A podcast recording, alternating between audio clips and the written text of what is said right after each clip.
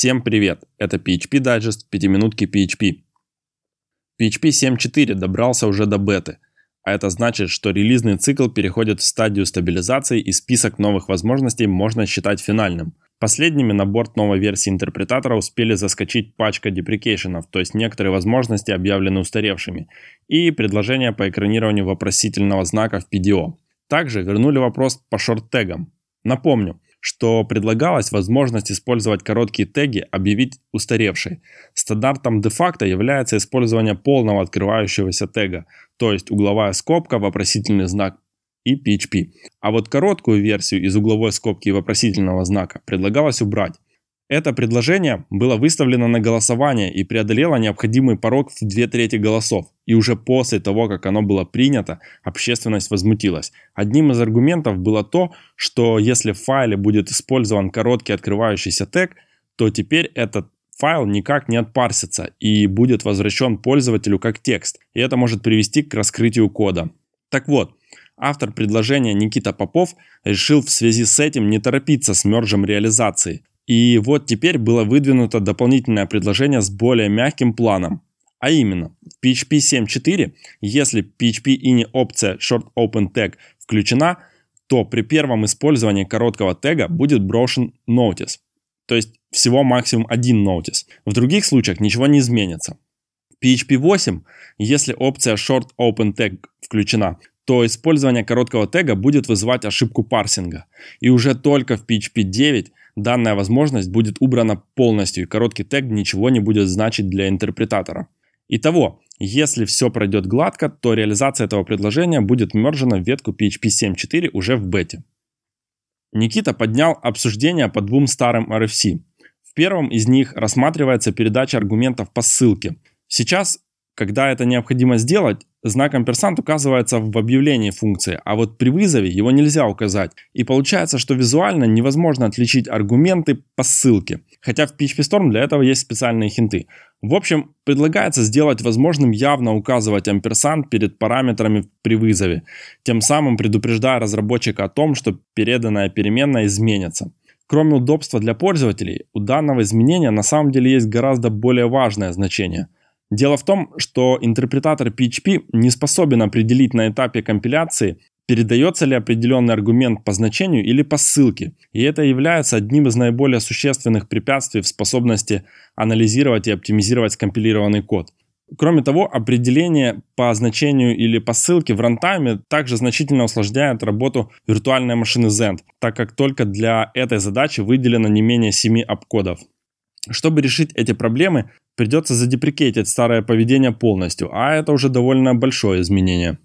Второй старый RFC, который поднял Никита, это предложение сделать возможным установку директив интерпретатора для целых пространств имен вместо объявления declare в каждом файле.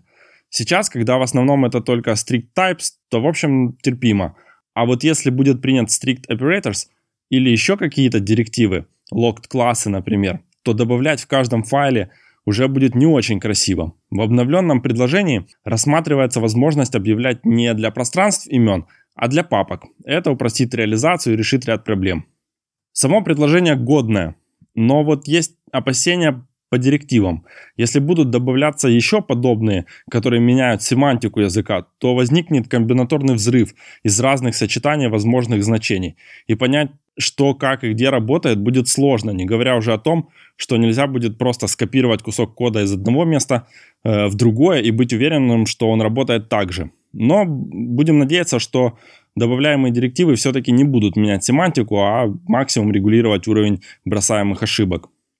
Интересные новости из экосистем Symfony и Laravel. Обычно я не обозреваю платные инструменты в дайджестах, но в этот раз тема интересная и пройти мимо нельзя. Опытные комрады наверняка помнят, как выглядело развертывание PHP-приложений 10 лет назад. В основном заливаешь файлики на shared hosting по FTP.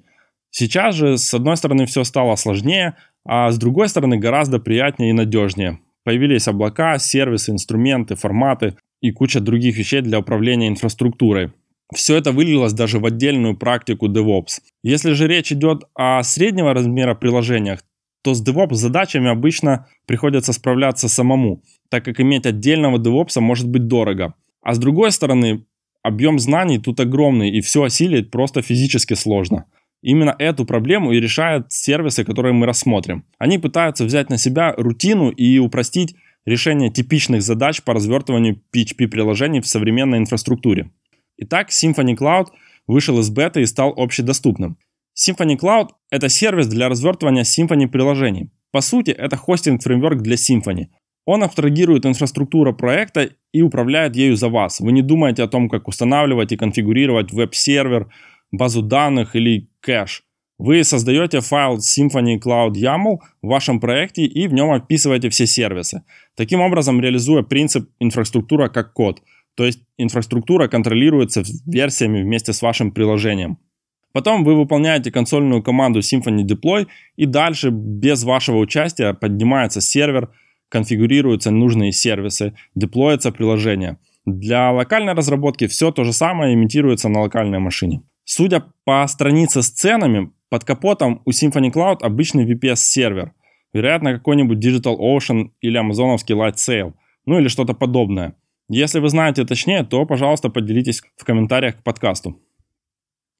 На прошлой неделе состоялась конференция Laracon US в Нью-Йорке, на которой по традиции главный доклад делает создатель фреймворка Тейлор. В начале своего выступления Тейлор рассказал о том, что выйдет Laravel 6 в августе, и с этого релиза перейдет на семантическое версионирование. То есть теперь первая цифра будет меняться чаще. И скоро мы увидим Laravel 7, 8 и так далее. Последние годы на Laracon е Taylor представлял какой-то новый продукт в экосистеме. И этот год не стал исключением. Итак, был представлен Laravel Vapor. Это довольно продвинутая надстройка над сервисами AWS. Код запускается на лямбда, при этом под капотом используется свой кастомный рантайм. Ассеты загружаются на CloudFront – для базы используются RDS, логи в CloudWatch, файлы в S3 и так далее. Но главная фишка для всего этого есть простой веб-интерфейс и утилита командной строки. Так же, как и в Symfony Cloud, вы описываете желаемую инфраструктуру в YAML файле, и затем одной командой все бесшовно деплоится в serverless архитектуру. При этом на уровне приложения вообще ничего не надо менять, и все работает прозрачно. В общем, скажу, что меня продукт впечатлил. Да, абсолютно ничего сверхъестественного, но при этом, судя по презентации, обозначенную проблему он решает отлично и делает развертывание небольших приложений в инфраструктуре AWS очень простой. Забавно, что во время выступления Тейлор сказал, что написал сначала продукт Laravel Cloud, который был продолжением Forge с дополнительными бонусами. Но он ему не понравился и не был никогда анонсирован. Был ли это камень в огород Symfony Cloud или просто совпадение, мы не узнаем. На этом на сегодня все. С вами был Роман Пронский. До связи. Используется свой кастомный рантайм. Ассеты загружаются на CloudFront. Для базы используются RDS, логи в CloudWatch, файлы в S3 и так далее. Но главная фишка для всего этого есть простой веб-интерфейс и утилита командной строки. Так же, как и в Symfony Cloud, вы описываете желаемую инфраструктуру в YAML файле, и затем одной командой все бесшовно деплоится в serverless архитектуру. При этом на уровне приложения вообще ничего не надо менять, и все работает прозрачно. В общем, скажу, что меня продукт впечатлил. Да, абсолютно ничего сверхъестественного, но при этом, судя по презентации, обозначенную проблему он решает отлично и делает развертывание небольших приложений в инфраструктуре AWS очень простой. Забавно, что во время выступления Тейлор сказал, что написал сначала продукт Laravel Cloud, который был продолжением Forge с дополнительными бонусами. Но он ему не понравился и не был никогда анонсирован. Был ли это камень в огород Symfony Cloud или просто совпадение, мы не узнаем. На этом на сегодня все. С вами был Роман Пронский. До связи.